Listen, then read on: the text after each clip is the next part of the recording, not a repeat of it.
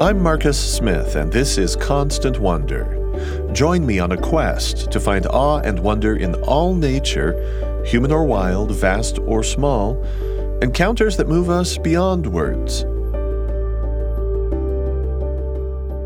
If you've ever felt an urge to sing the praises of endless awe and wonder in small and simple things lying right at our feet and right before our eyes, the play of light on a melting icicle, a child's misspelled words in yellow crayon, strawberries a friend comes to share, all ripened to perfection, how do these tiny wonders stack up against the awesome big kids on the block? Skyscrapers in Shanghai or Dubai, blue whales, those rare Arctic auroras or solar eclipses. For a short hour here with me, forget the Eiffel Tower, the Sistine Chapel, the mighty redwoods. Just say no to pyramids, the Acropolis, and moon landings. In this episode of Constant Wonder, we're going to do something only a little unusual for us on this podcast, only slightly different from our usual fare. Today, we're going to bet the farm on a proposition that wonder is not just occasionally in the palm of your hand, it's right there every day. The juice from the pokeweed berries makes a very beautiful, incredibly beautiful dye, kind of purplish, reddish, and it makes the most beautiful, beautiful kind of paint color. Those berries? It's unreal. Yeah. It'll get all over your hands. Yeah. I know. I'm going to pop one right now. It's just such a beautiful color. That's bloody. Really beautiful. Yeah. It's, yeah, it's kind of bloody. And so you were doing that this morning? I was, yeah. Um, this painter using pokeweed berries for pigment is poet and essayist Ross Gay. He's unusually chill, to use a current expression of younger people, and I'm chill with Ross Gay's chill because he takes endless delight in stuff devoid of high drama. He looks for nuance along the hidden edges of nuance. Would you hold up your fingers again? I want to see that the the, the dye on your fingers there. It's and that's gorgeous. just from being out uh, outdoors and gathering some. Yeah, I just needed to. Um, I'm working on these paintings with a friend, and I had this very good dye available. so I wanted to see what it looked like on these paintings. By the time you get your pigments ready, will you be doing finger painting or will you actually use brushes? Yeah. I was using my fingers. I don't, I don't have the patience to to take the skin off or the seeds out. so actual finger painting. Yeah, yeah.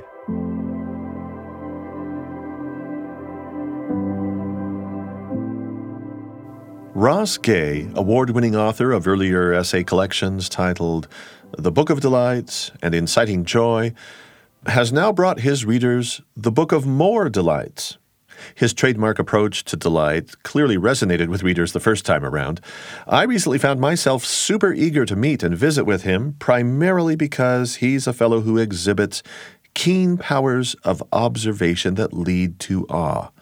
Daily practicing what he describes as noticing and paying attention to and thinking about what you love.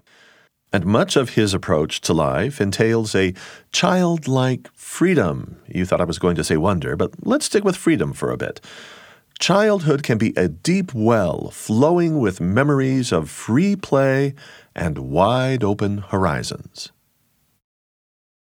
Ross, if I may be so bold, I want to tell you about an experience I had that I think you're going to relate to, judging from something you said in your latest book about delight. In a footnote, you talked about something that really tickled me because I did the same thing as a kid. And it had to do with making forts in the house with quilts and pillows and chairs and tables. Mm. And uh, mm-hmm. it just sparked a memory of being a stupid kid once. And if I tell you about being a stupid kid, maybe that'll open the door for you to do a little confessional too. But um, mm-hmm. so I'm mm-hmm. about seven and I'm under the table that's holding the quilt that's making everything dark. And I realize I have no light, and I desperately want to do something cool. and and um, it just so happened that this was soon after Christmas, and my parents had given me one of those reading lamps that has a little clamp. It's kind of like the little Pixar lamp. You oh, know? yeah. Yeah, so I took the clamp and I plugged it in, and I. I put it on the underside of the table and I got underneath it. And ostensibly, I was it was going to be a you know a readathon. I was going to go and read there. Yeah in my fort. Um, but the truth is, I didn't really like reading much. I just kind of liked the idea of reading. And um, so I, I, had to do something. And I, I was lying down underneath it. I looked up. I thought I could spit on that. And the bulb yeah. exploded in my face, you know. I spit on the bulb. And, Whoa, powerful spit. Well, I, li- well, I, I've lived to tell the tale. Can you identify with a kid who would make a fort and spit on the light bulb? Of course. That just that just makes perfect sense.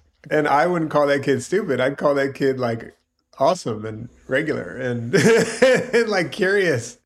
Because I was actually thinking, oh, this guy read books when he was seven. He's different than me. Like I, not at all.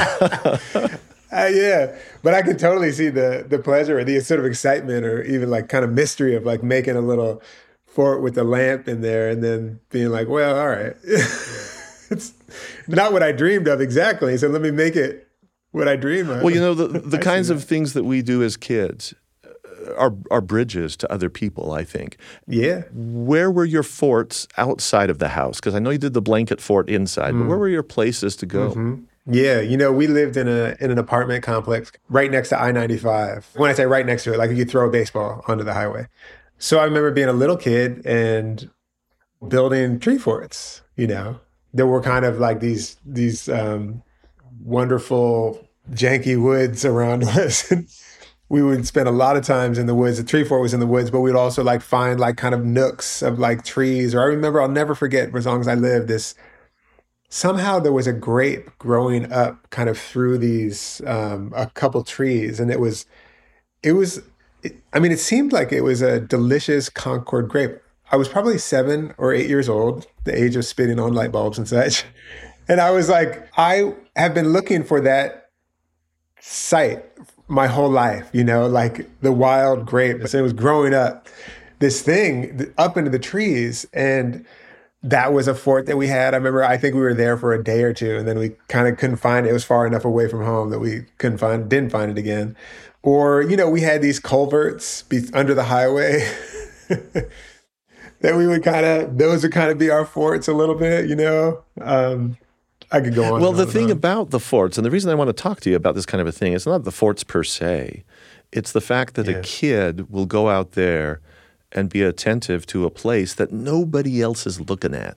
Yeah, totally. Yeah, yeah. I think it's so um, lovely and wonderful. I was just somewhere, I forget where I was, but I remember watching these kids who were without the sort of normal distracting and corralling devices, um, which include often parents.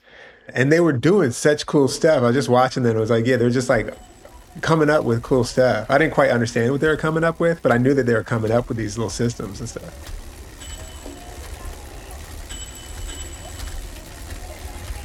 Bikes, kids on bikes on mm-hmm. streets. Mm-hmm you know, the free range kids, you got to do that. Yeah. You went through a lot of bikes too. Yeah. I, want to talk a little bit now about when if you're going to go to a fort and you're going to go find that grapevine and you are a kid and maybe there's poke out mm-hmm. there, maybe maybe you'll be eating mm-hmm. the Concord grapes. You did that on the mm-hmm. bike. Mm-hmm. You went through 14 of them. Why did you go through 14 bikes? that might have been slightly hyperbolic, but um, I went through a bunch of bikes. And one quick shout out to my dad. We didn't have a lot of money when I was growing up. We were kind of broke. That dude would never, never allow me to be without a bike. It was just like, and I wish he, he died in 2004. I wish I could ask him that, you know, him, you know, my mom would have her own reasons, but like, it was such a sweetness that that dude, if when my bike broke, because I broke my bikes by jumping on, you know, ramps and everything, um, he, it was just like, gotta get another bike. well, yeah. Um, bikes were the common currency of childhood for uh, pretty much all of us who grew up in suburbia. We wanted to get away yeah. as far away as we could from suburbia, and a bike was access. And yeah. and I wonder if we've forgotten as grown-ups how that access works and, and where to find it. Mm. Well, yeah, yeah, yeah. I think that's probably right. You know, one of my favorite books in the world is by Rebecca Solnit, and it's called uh, A Field Guide to Getting Lost. And in it, she sort of like, you know, tries to help us remember the the psychic or spiritual utility of not knowing where you're going, of getting of like wandering. You know, your bike kind of helped you wander when you were a kid, you know, and I have a little essay in this new book where I talk about seeing these like little my buddy calls them wheelie gangs, these little kids. And this is right downtown in a in a little city in, in Pennsylvania. But it's like, you know, they're riding down a busy street doing wheelies. And I'm like, man, that is fun. That is so fun. But yeah, I think probably the there's so much um, energy put into never having to be lost and never having to be like wandering around and never having unoccupied, fruitless time, you know? I mean, it's sort of like it's it's a cliche to say it, but like kids and we, I think, are so profoundly scheduled. And and the the notion that a, a kid should be really lost you know and maybe a bunch of kids should be really lost and have to like figure out how to get somewhere. That would be like you know that's that's dangerous parenting. How often do you reach back to that childhood when you had the freedom to do cool stuff? All the time yeah I, I find myself thinking about that all the time it is such a rich reservoir of like what i think of as like like deep creativity. That kind of abundant possibility, like anything can kind of go together, you know, you're not quite sure, feels to me like what, in a way, when I'm writing, I'm sort of, I'm sort of um, aspiring to that state where like things are really sort of, you know, vibrant and fragrant and available in a certain kind of way. I find that I'm like often trying to re remember that that experience of being a, a kid like that, trying to re-remember what that curiosity and lostness actually felt like.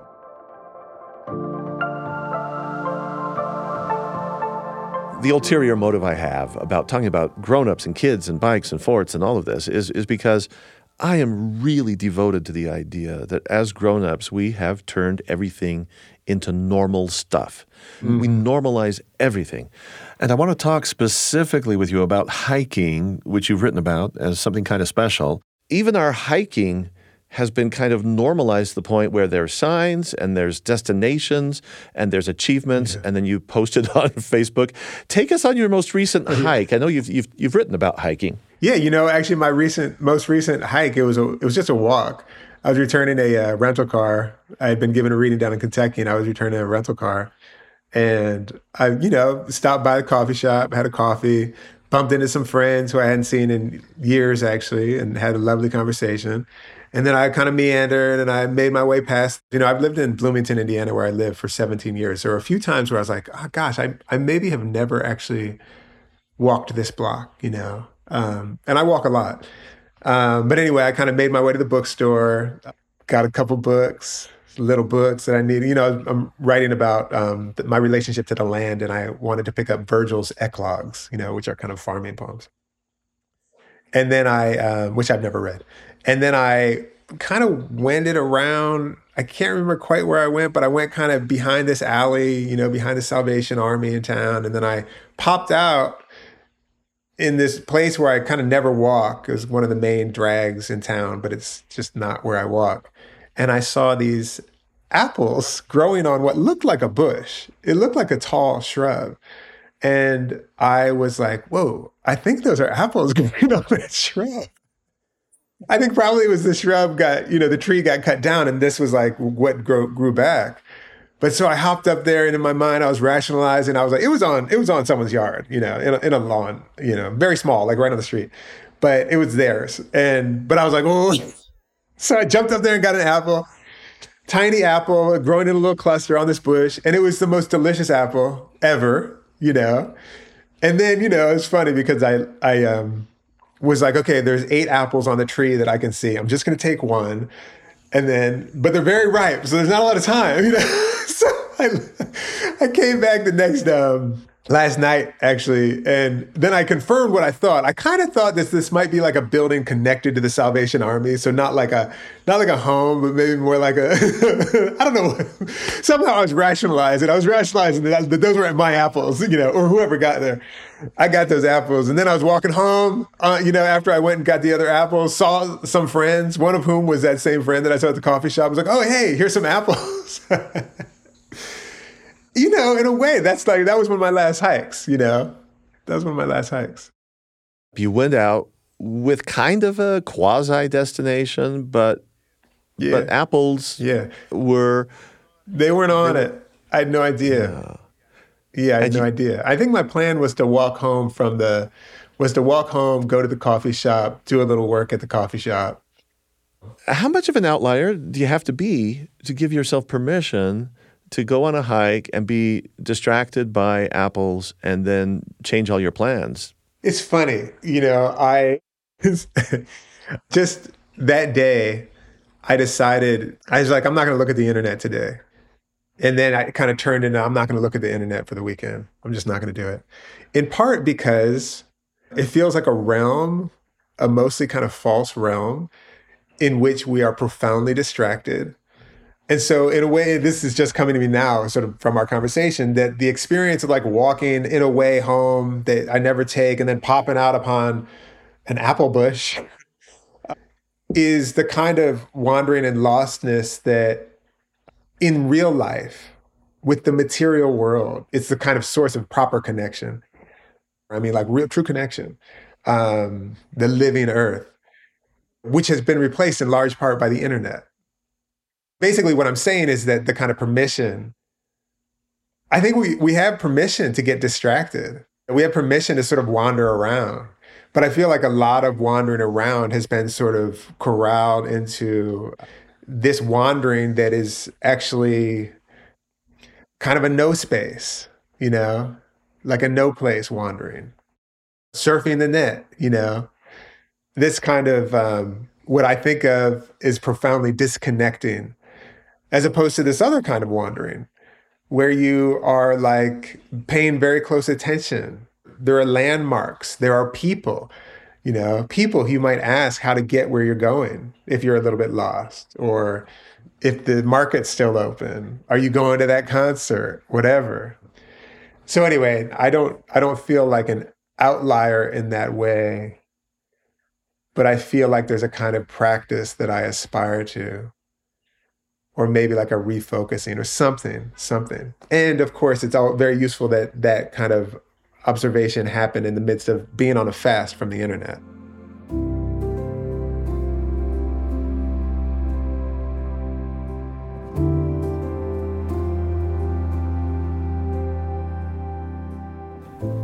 Ross Gay wanders. Is that a feature or a bug? He's made it pretty clear that this practice of his isn't just mindlessness.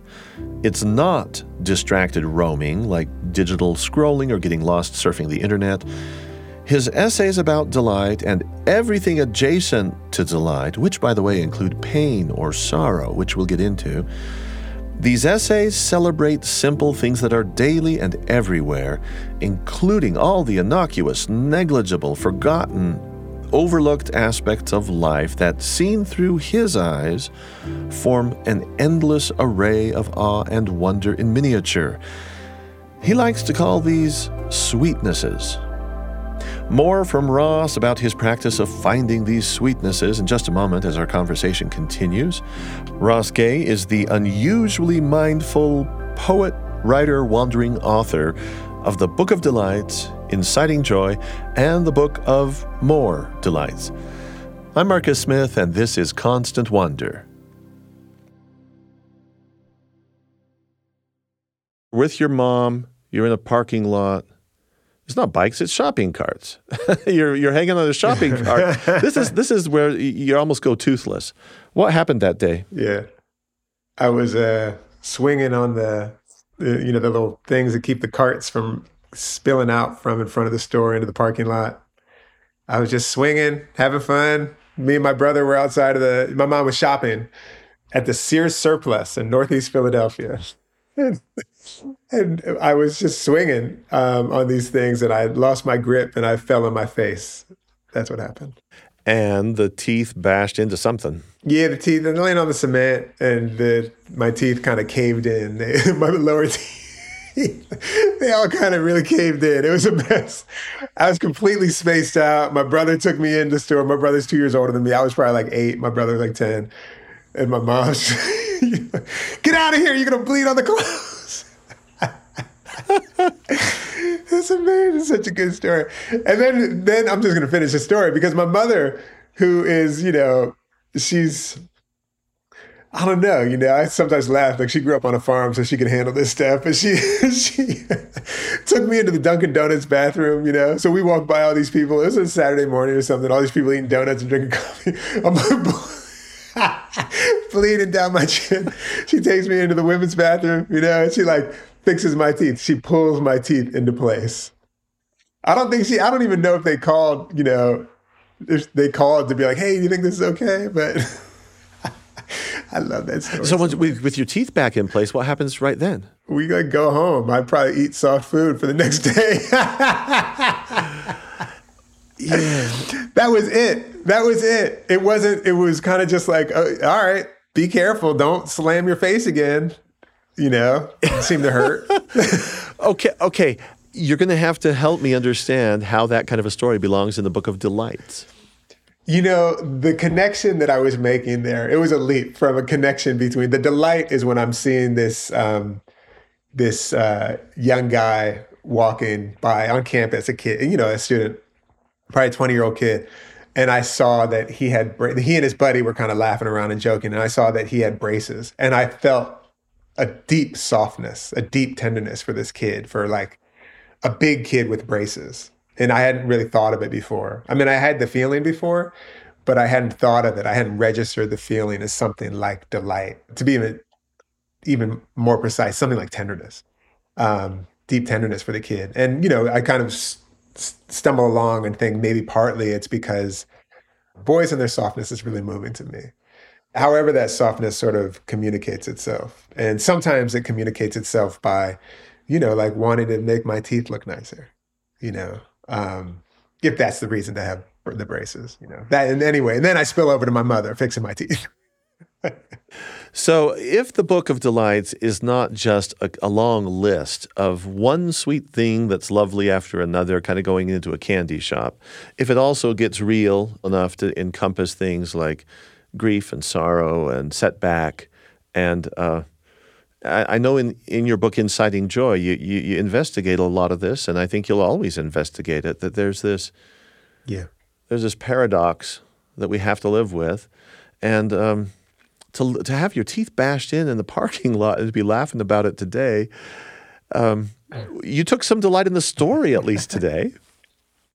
yeah, in the telling of the story and thinking of my mother as a kind of superhero and also i mean it's it's it's threaded through with everything. I think sometimes there's an, an understandable desire to sort of go to something that's just nice.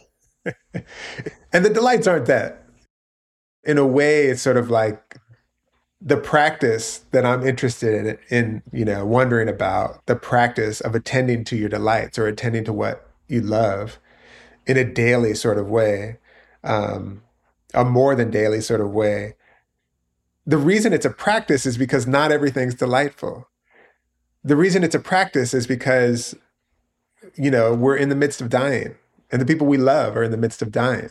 And, you know, if we have bodies, most of us have pain, you know, so it's sort of like the the practice is not at all to negate or or turn away from in the least sorrow or grief um, or suffering. I think the practice is to, in the midst of that, which you might, you know, which is sort of, you know, fundamental part of our existence, the kind of whole and grown existence is to be heartbroken, is to, in the midst of the heartbreak, to be also attending to what we love. And maybe as a way of uh, better co carrying our heartbreak. One of the things that people so often do when they're delighted, they often like bring someone along, you know, and I'm not saying it's always the case, but it's often the case if someone sees a hummingbird and there's someone else around, they're going to be like, hummingbird, you know?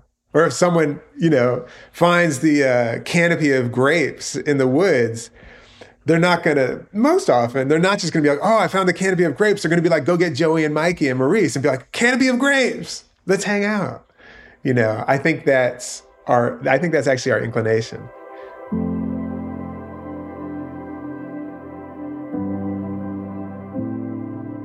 You, you've raised two themes that I want to pursue, and the first one has to do with um, in the midst of the things that are awful and our mortality, uh, we're, we're still pursuing those sweet delights.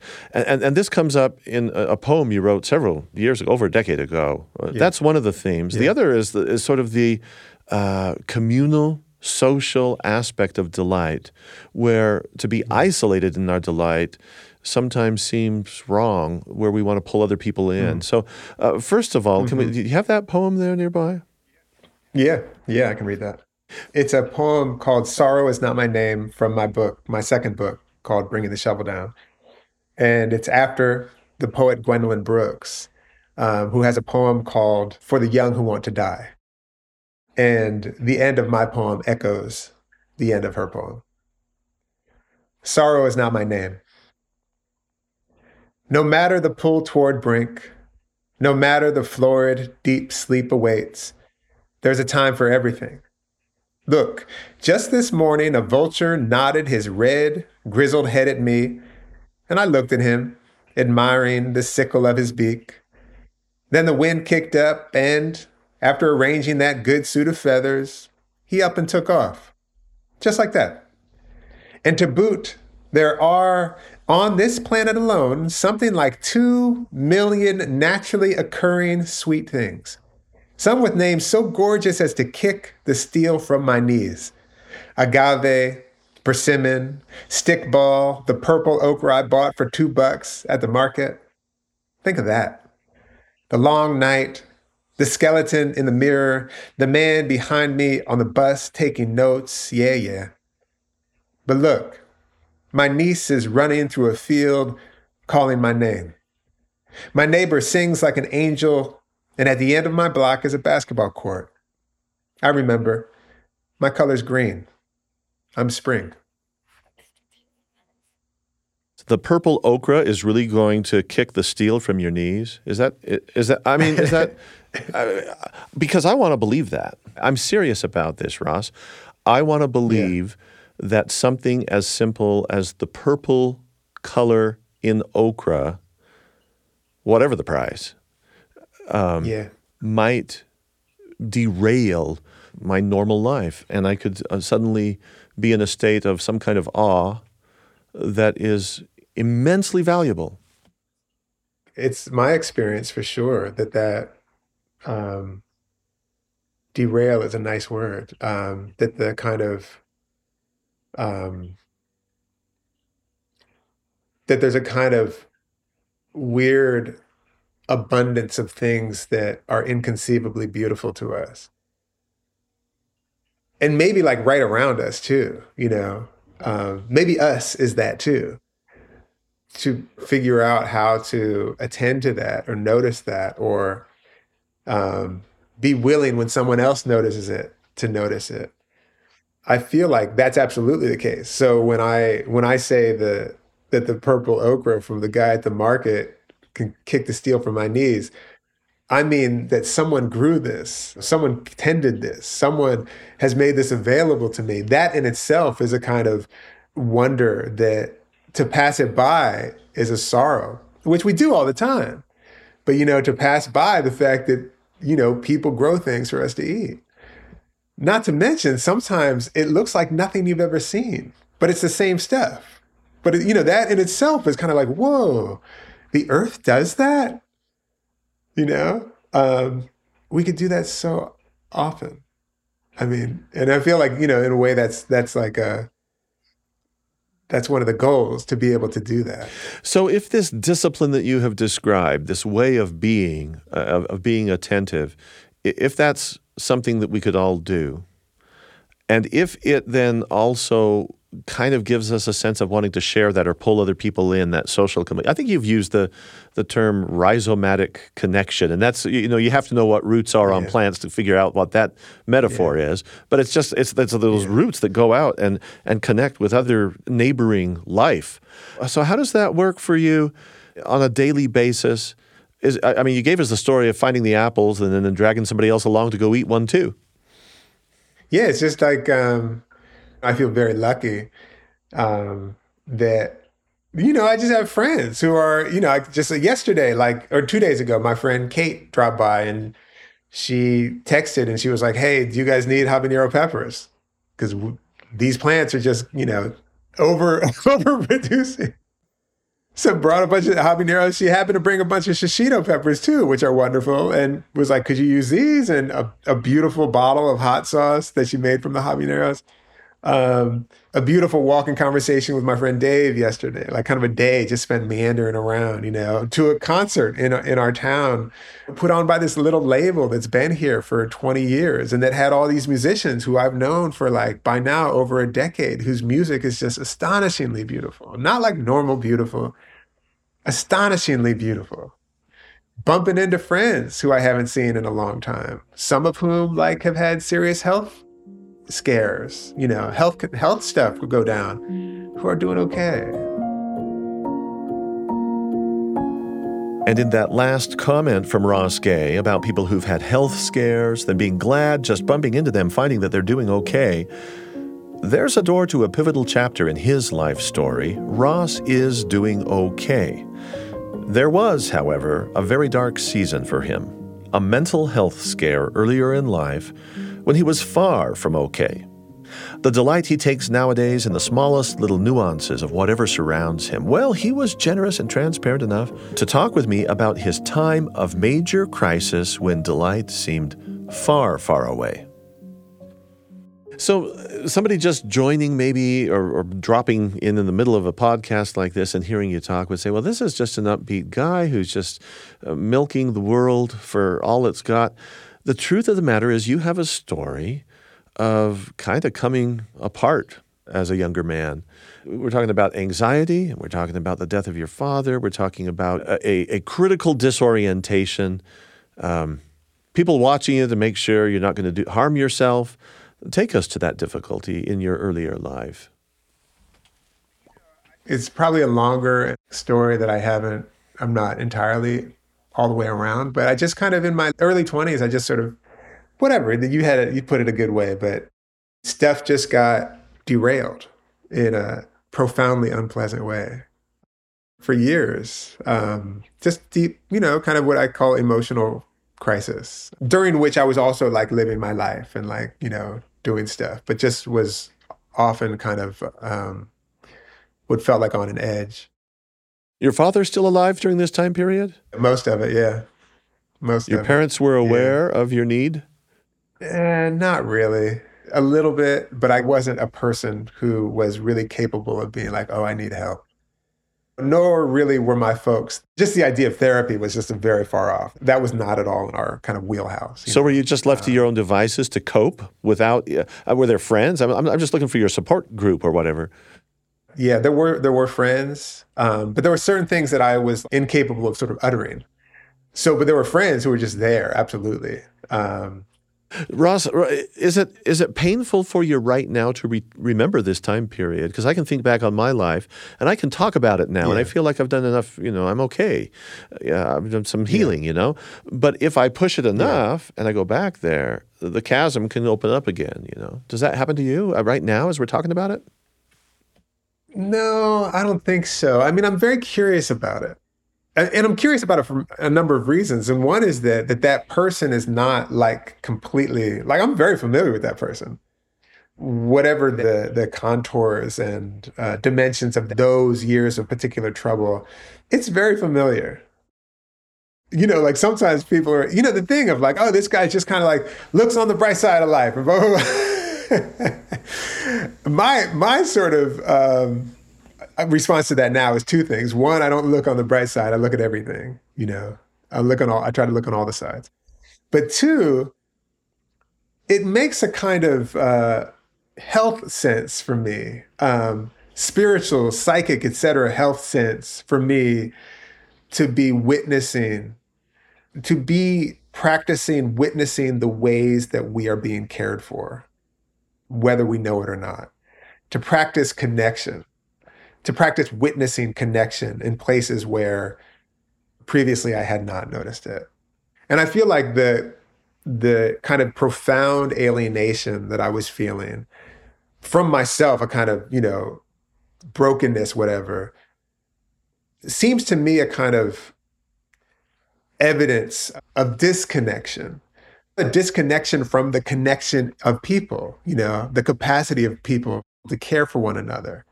So if you today see a, a young person going by with braces and then you think about a tenderness that they might be hiding, um, do, does that capacity of yours to care and, and have concern and be attentive to other people like that, does that stem from any of that earlier chapter of, of your, your being disconnected? Oh, I hope. I hope. I feel like there's two reasons that I write about things. One is because I have these questions. I have deep and abiding questions, and I want to sort of spend time thinking about them. And the other thing is that I feel like those questions might be useful to other people. There's a kind of personal and then there's the social desire. And that to me is sort of the reason to sort of join my lostness with other people, you know, in a way to sort of like not um well the, the, the, lovely feeling that i've experienced when people were like understood what i was going through or like oh hey maybe you want to read this book without saying a whole lot more As this middle segment of our episode with Ross Gay wraps up, you're about to hear a very brief but unambiguous reference to suicide. It's best to advise you please listen with care. A proper understanding of Ross's take on delight does not bracket off the bitter or painful or disturbing realities of human experience. The darkest season in his life entailed frequent panic attacks and vomiting, relentless anxiety, a feeling that he couldn't confide in anybody, and when he felt like he wouldn't make it through, there came a point when he made a plea to his brother for help.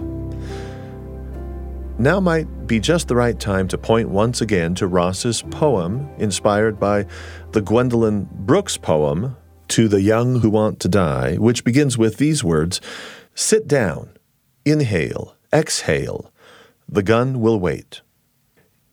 Years later, when Ross was okay, he responded to the Brooks poem with his own redemptive lines Sorrow is not my name, no matter the pull toward the brink. My color's green, I'm spring.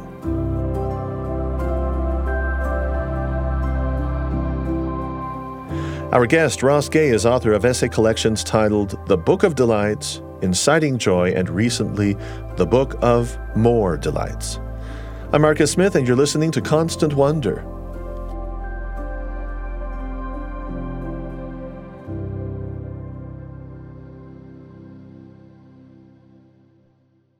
More coming up from Gay about the good kind of lostness and wandering, with the delights and sweetnesses that anchor him, and specifically the wonder of people, neighbors, friends, and community. I asked Gay about finding delight while throwing heart and soul into gardening at a community orchard where he lives in Bloomington, Indiana. That's actually a beautiful example. This community orchard that my neighbor, I'm pointing right now, uh, across the street to where my neighbor Amy lives, um, who just a few days ago dropped off a bunch of pears. Lucky, you know, like how nice. Um, Bloomington Community Orchard is is her brainchild. I became aware of it because my buddy Dave, who I was walking around with yesterday, handed me the newspaper and showed me the article. The newspaper.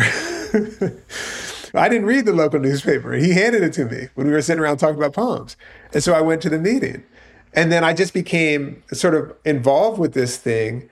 And after being involved with this thing for a while, I was like, oh, this is an example of the thing that that we kind of are dreaming of. This is one iteration of the thing that we're dreaming of, you know. Which is what? Well, I think a lot of people who maybe know each other but maybe don't, figuring out how to care for one another.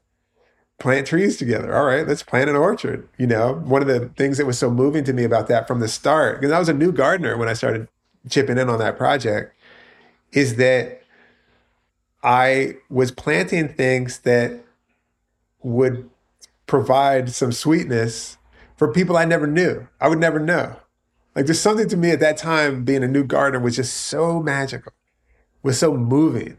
To plant a tree that someone down the road, uh, maybe isn't even born yet, is going to eat fruit from with a bunch of other people who, even if I don't know them well, we've sort of collaborated on this thing that is profound.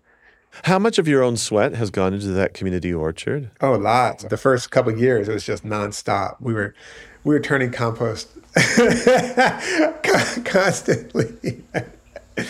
yeah, yeah, good bit. I've been I've pulled away from it. Um, I haven't been as involved in the last handful of years, but but it's doing good. You know, I get over there and um, it's doing pretty good. You know, it's it's one thing to look at a garden or an orchard or a life form and see it in terms of it is serviceable to human community. It's another thing just yeah. to take delight in the very existence of something like a fig, you know. Mm-hmm. And I love the idea of taking the, the beginnings of life and maybe they're seeds or maybe they're starts, maybe it's uh, some kind of a grafting thing going on, but you get a little chunk of life and you transport it to a new location and it takes root and it thrives and then you have more life.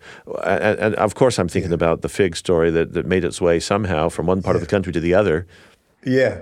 One of my first gardening teachers was actually Mr. Lau, who was my buddy Jay's dad. When we were growing up, he was a very serious gardener, beautiful garden, had like a lot of fruit trees and grew like Asian pears and peaches and they probably had some, you know, plums and stuff. And but they had figs. And I had never had a fresh fig until one morning. I think probably I was in college, might have been in grad school, and I was over there hanging out. There was a colander of figs on the table, and Jay gave me one and I had one and I lost I lost it. It was so delicious. You know, I'd eaten fig newts. anyway, that garden became sort of um, sort of like this sacred place to me. You know, like I, you know, Mr. Lau would be out there doing his exercises, but he'd also be like, you know, tending to the garden, like cleaning out the pond or whatever, um, harvesting food. And when I moved out here to Bloomington, I started gardening, and I right around that time, the Laus were getting ready to move. Um, and I and I being like a baby gardener, I was like, "What's going to happen to your trees? I got to bring your trees to my place." they were like, you know, fifteen year old trees. And Mr. Lau was he was like, "Well, I guess if you got like a backhoe and a big truck, you could you could do it." but anyway, it's what he said. But it'd be easy just to take some cuttings of this fig. Um, so he just um, you know old hat. He's a real, you know, real gardener, and he just took out a pickaxe and you know hacked out a bunch of branches. Which to me, I was like, whoa, whoa what are you doing? and he coached me up, keep them in buckets of water. He gave me the buckets of water. I remember. Um, I think he uh, gave me some goji berries that day too. And those figs became figs that I potted up. I kind of tended to, gave a handful of them out to friends around here, and then they are in the orchard. Those same figs are in the orchard today. That's just a beautiful story to me. That Mr. Lau's orchards have sort of uh, figs have sort of spread around this area and probably beyond.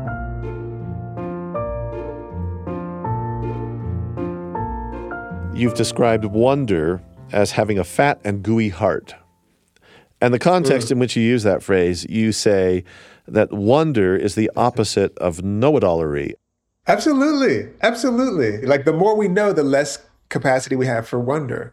You know, if you if you know everything about a dandelion, you'll never be able to look more closely and be flummoxed by a dandelion. And we can go on and on and on. All of this this sort of sureness or um, having you know our ideas fixed and nailed down absolutely sort of prohibit us from being able to be disturbed actually upset turned upside down which wonder i think actually does and i say upset i don't i don't mean in a bad way I mean, tipped over, you know. When a poet attributes a fat and gooey heart to wonder, and then also says that wonder can turn things upside down, disturb us, but not in a bad way, I kind of sense that he's offering food for thought that's pretty rich. And I mean, beyond the simple sweetness and delight and richness of eating a fresh, ripe fig. His stories are often much more surprising than just, hey guys, figs are yummy. I'll give you an example. His never quite explained tale of going to a laundromat that had a tree out in front with a garrulous woman who seemed to be up in its branches. A woman who, for heaven only knows what reason, had nonstop reasons for talking to just about every single passerby. I just had to ask him about that day and the delight it brought him. Some people uh, are off the beaten path so far that they're up in a tree and you found this lady who was just hanging out in the tree. What was she doing up there? Well, it was from the perspective where I'm sitting. I was having a coffee while doing my laundry, laundry, um, and I could see I could see a woman talking to these people passing by, but I couldn't see her. I, I think, in fact, she was probably on a porch um, beyond the tree. But from where I was looking, my perspective, it looked like she was uh, giving advice. For when I could tell the way she was talking that she was giving advice and stuff from the tree. So yeah, that's how that lady got up there. so these are just complete strangers, and you just happened to be at the laundromat that day. Total strangers. And I just got to overhear and overwatch this interaction, which included this woman just like saying how beautiful this baby was and going in to her tree and finding some hair ties and throwing tossing hair ties down to the to the dad i guess uh, the guy who was pushing this little kid in the stroller and then eventually because i'm sitting there long enough i realize oh, she talks to everyone who goes by. and probably anyone who needed hair ties, she was going to throw them to. Or if you needed some baby powder, or if you needed some socks, you know, that was her role. That was her role. You know, there was one day at church that somebody came up to my mother and, and said, Carolyn, do you happen to have a size 34 knitting needle? And my mother reaches into a bag and pulls one out. So is that what you're talking about? That's it. That's it. That's yeah. it. So you're at the laundromat, and then um, somebody else takes your laundry that day too? Oh yeah, that's right. I'm there doing my clothes, and I go to pull them out and throw them in the dryer. And the woman who's running the laundromat that day, oh no, she said, "Did you see that that old woman who was here? She was right next to you. She must have." So she goes about trying to find my laundry and like get my phone number to call me for when this woman comes back with my quite big clothes, you know so it's just like one of those moments in the laundromat where you're sort of like, um, I like laundromats very much, but it's one of those moments where you're sort of like, you need help, you need help, and people are like trying to help you. It's like, oh yeah, let me, you know, maybe I need just a little bit extra help today. You know, let me try to help you. I love the help, but I'm also very curious about why you would love laundromats. What's what's going on there for you? I don't know. I mean, I love places where all kinds of people hang out. I love post offices for that reason. Laundromats are a little bit different than that, um, but it does feel like, um, yeah, like a nice kind of mix of folks coming to laundromats. I just really love folding my clothes outside of my house. I, I love folding my clothes in my house too, but I, but there's something so pleasant about like doing the whole thing and having them in bags and yeah. well, you're right on brand for any uh, all of this that you're talking about because um, you depict for your readers an endless array of beautiful moments with simple things and simple places and simple circumstances. And that, that brings me to this passage that I'd love to hear from you on, on page 60. Yeah. Yep. So this is at the end of uh, when me and the laundromat attendant are kind of trying to figure it out. Lord, I believe in almost nothing anymore except these fleeting sweetnesses, these dime a dozen precious sweetnesses, these sweetnesses that seem to me the organizing fact of our lives, or maybe more accurately, the reasons to stay alive. These people in trees and on porches and in laundromats taking my phone number for when my clothes came back. And while I was giving the attendant my number, a jacked older woman in tank top and jeans standing guard next to her washer, good idea, and reading her phone, who I'd noticed glancing up periodically at our conversation, called out, looking down still at her phone, but smiling. That's life in the laundromat.